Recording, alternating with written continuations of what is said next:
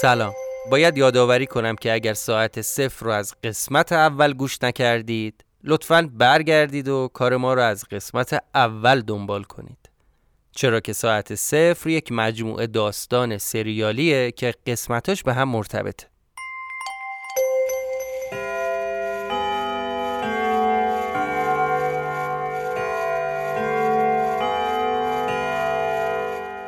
شما به پادکست ساعت صفر گوش می‌کنید.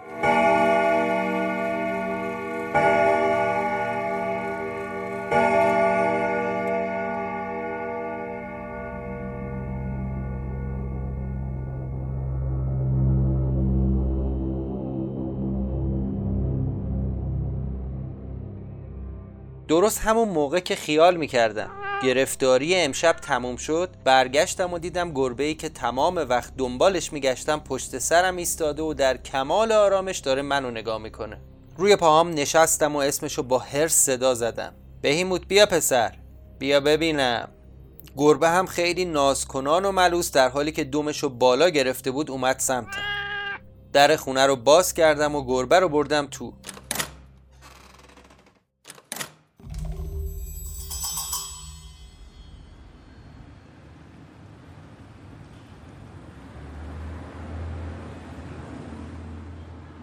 تو راه برگشت به خونه هر جوری حساب کردم نفهمیدم اون گربه چجوری سر از کوچه در آورده آخه یادم بود موقعی که می‌خواستم برم توی خونه در خونه قفل بود. از طرفی همه سوراخ سنبه های خونه هم از داخل کور شده بود و هیچ روزنه وجود نداشت که این گربه بخواد از توی خونه بیاد بیرون. به این فکر کردم شاید از موقعی که صاحب خونه می‌خواسته بره مسافرت از اون موقع گربه توی حیات یا توی کوچه پلاس بوده و برا خودش میپلکیده. ولی به نظر ممکن نمیومد چون سراورزش خیلی تمیز و مرتب بود و کاملا می‌شد فهمید که این گربه گربه ای نیست که توی خیابون دووم بیاره. نمی‌دونم. هرچی فکر کردم کمتر به نتیجه رسیدم. از اولش هم حس خوبی به این ماجرا نداشتم. اون شب اینقدر فکرم درگیر این اتفاقای مزخرف بود که چیزی از فوتبالم نفهمیدم. این ضربه سر از پیکه از بندازه برای سوارز که نشد. چون فردا اصرم با هانیه قرار داشتم. آخر شب مجبور شدم وایسم لباسامو مرتب کنم و وایسادم پای میز اتو و مشغول اتو کشی لباسا شدم. حقیقتش اینه که یکم ذوق داشتم. انگار بعد مدت ها کسی رو پیدا کرده بودم که هم شخصیتش برام جالب بود هم چهره و تیپش خیلی دوست داشتنی.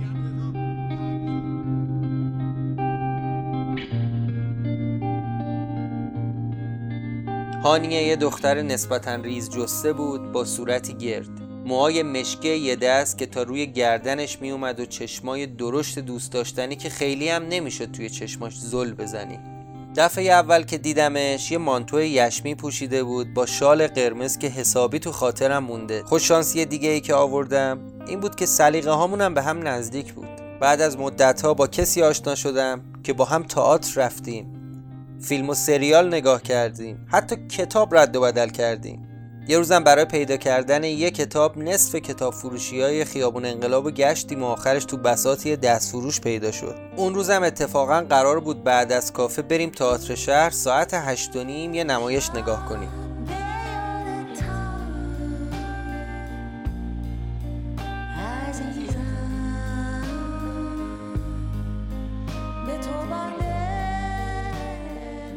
تصورم همیشه از کسایی که ریاضی یا فیزیک می‌خونن این بود که آدمای خشک و بیرویی هستن که جز فرمول هیچی نمی‌فهمن. چه برسه به شناختن کارگردانه سینما یا پیگیری مرتب تئاترای روی صحنه. هانیه دانشجوی رشته فیزیکه و آرزوش اینه که بعد از فارغ و تحصیلیش بتونه از ایران مهاجرت کنه و بشه یه استاد دانشگاه توی اروپا.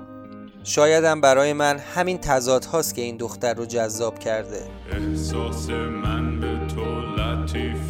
مثل حباب نمی‌خوام بیارم به زبان. بتره که بره به باد. عمق این عشق من به تو از قدر دریا. دل من به تو بنده مثل جون ماهی به آب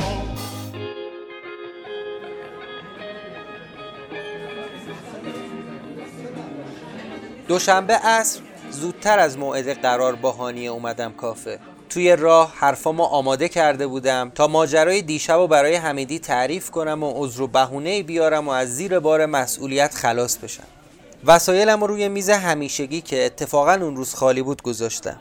رفتم دم بار. بعد از سلام علیک به حمیدی گفتم آقا این خونه دوستت عجب قصه ای داشته حسابی معطل شدم.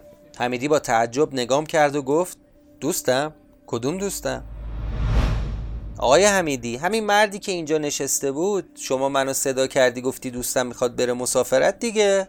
پرید وسط حرفم مرد؟ کدوم مرد؟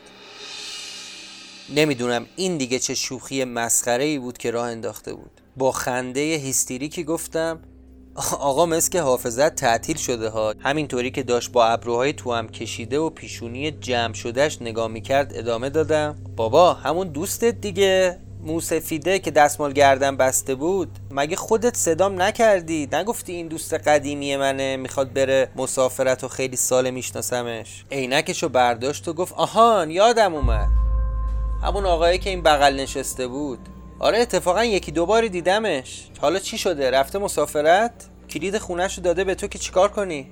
گفتم آقا مگه خودت صدام نکردی؟ نگفتی این دوست قدیمی منه. خیلی سال میشناسمش و اصلا این کافرم باهاش شریکم. چنان با تعجب گفت نه که من به عقل خودم شک کردم. همون موقع مشتری اومد دم بار تا پول سفارشش رو حساب کنه و تو این فاصله همه اتفاقای اون روز رو توی ذهنم مرور کردم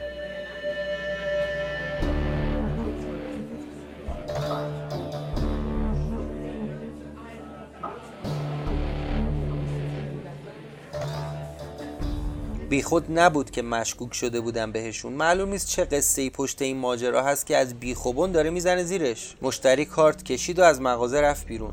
با لحن جدیتری از قبل گفتم آقای حمیدی من دیرو رفتم اونجا. هرچی گشتم تو خونه گربه رو پیدا نکردم. آخر سر دیدم تو خیابونه. آقا حقیقتش من نمی‌تونم مسئولیت قبول کنم. اومدم کلیدو بهت بدم. خودت یه فکری به حال این مسئله بکنی. یه جوری نگام کرد که انگار دارم اسپانیایی حرف می‌زنم. بهم گفت چرا داری داد می‌زنی؟ من اصلا در جریان این قصه ای که میگی نیستم. اون آقا هم رفیقم نیست مشتری کافه است. قصه گربه چیه؟ من نمی‌فهمم چی داری میگی. نه خیر. انگار کلا خودشو زده به کوچه علی چپ یادم میاد از شدت عصبانیت ضربان قلبم رفته بود بالا و نبز روی پیشونیم حس می‌کردم. همیشه موقعی که خیلی عصبانی میشم پیشونیم نبز می‌زنه. بدون اینکه چیزی بهش بگم زل زدم توی چشماش.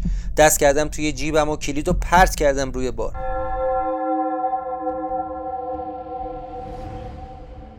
از کافه زدم بیرون تا یکم خودم رو جمع جور کنم و عصبانیتم فروکش کنه. اصلا دوست نداشتم تو این وضعیت هانی سر برسه و مجبور بشم کل ماجرا رو براش تعریف کنم. واسه همین نشستم رو پله کنار ساختمون هدفون گذاشتم تو گوشم و یه موزیک پلی کردم.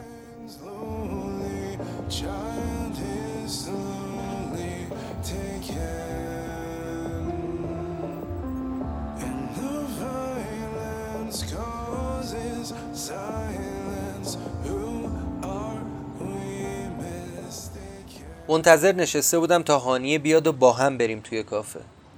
ایده خوبی بود. اونطوری دیگه خودم رو سرگرم صحبت کردم با هانیه می‌کردم و حمیدی دیگه احتمالا موضوع رو پیش نمی‌کشید. یه سیگار روشن کردم و سعی کردم این جر و بحث رو فراموش کنم و از برافروختگیم کم بشه.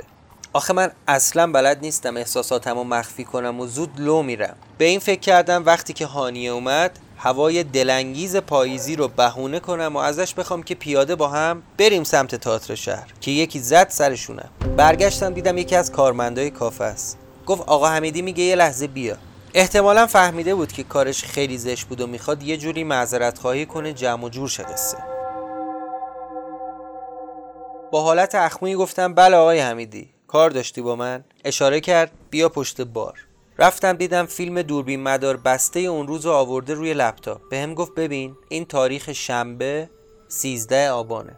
اینم ساعت ده دقیقه به چهار که تو الانا دیگه میای میشینی دم پنجره. یکم فیلمو زد جلو گفت ببین ببین نگاه کن خودت بلند شدی اومدی کنار این میز و وایسادی به حرف زدن.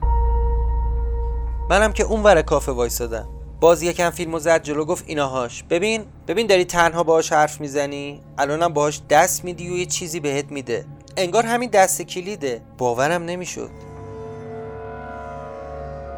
تو تمام این مدت چشام قفل شده بود رو صفحه لپتاپ. یعنی چی؟ یعنی این منم؟ مگه امکان داره؟ خودم اومدم پشت لپتاپ. اول تاریخ فیلمو چک کردم بعد ساعتشو. یه بار دیگه فیلمو نگاه کردم. حتی به لباسام هم دقت کردم. آره اون خود منم. خود خودمم ولی آخه یعنی چی؟ چطور امکان داره؟ برای بار سوم و چهارم من فیلم رو نگاه کردم تا یه دلیلی یا نشونه چیزی پیدا کنم که حداقل به خودم بقبولونم که این فیلم واقعی نیست. یاد اون دخترای دانشجو افتادم که سر صدا می‌کردن. باز فیلم رو زدم عقب.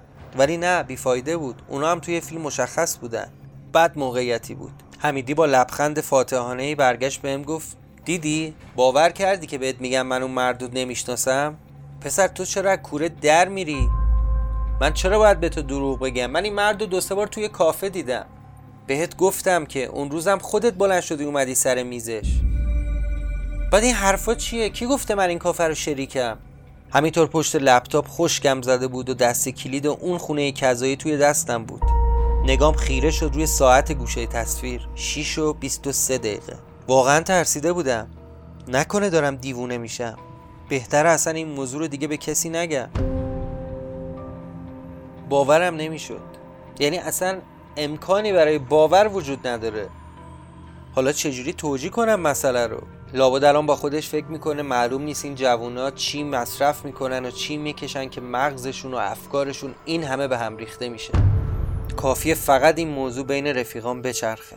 اون وقتی که کلی حرف پشت سرم در میاد که فلانی دیوونه است یا مشاگیرش رو از دست داده یا چه می‌دونم هزار تا مزخرف دیگه. نگرانی های مختلفی که داشتم یه طرف پیدا کردن صابخونه و تحویل دادن کلید بهش هم یه طرف. تو همین فکرها بودم که یه دفعه صدای آشنایی گفت سلام عزیزم. می‌بینم که پشت بار نشستی. ای وای من هانیه است. حالا باید چیکار کنم چجوری براش توضیح بدم؟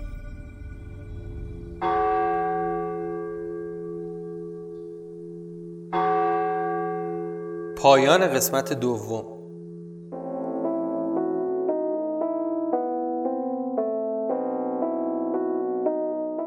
ممنون که به ساعت صفر گوش کردید.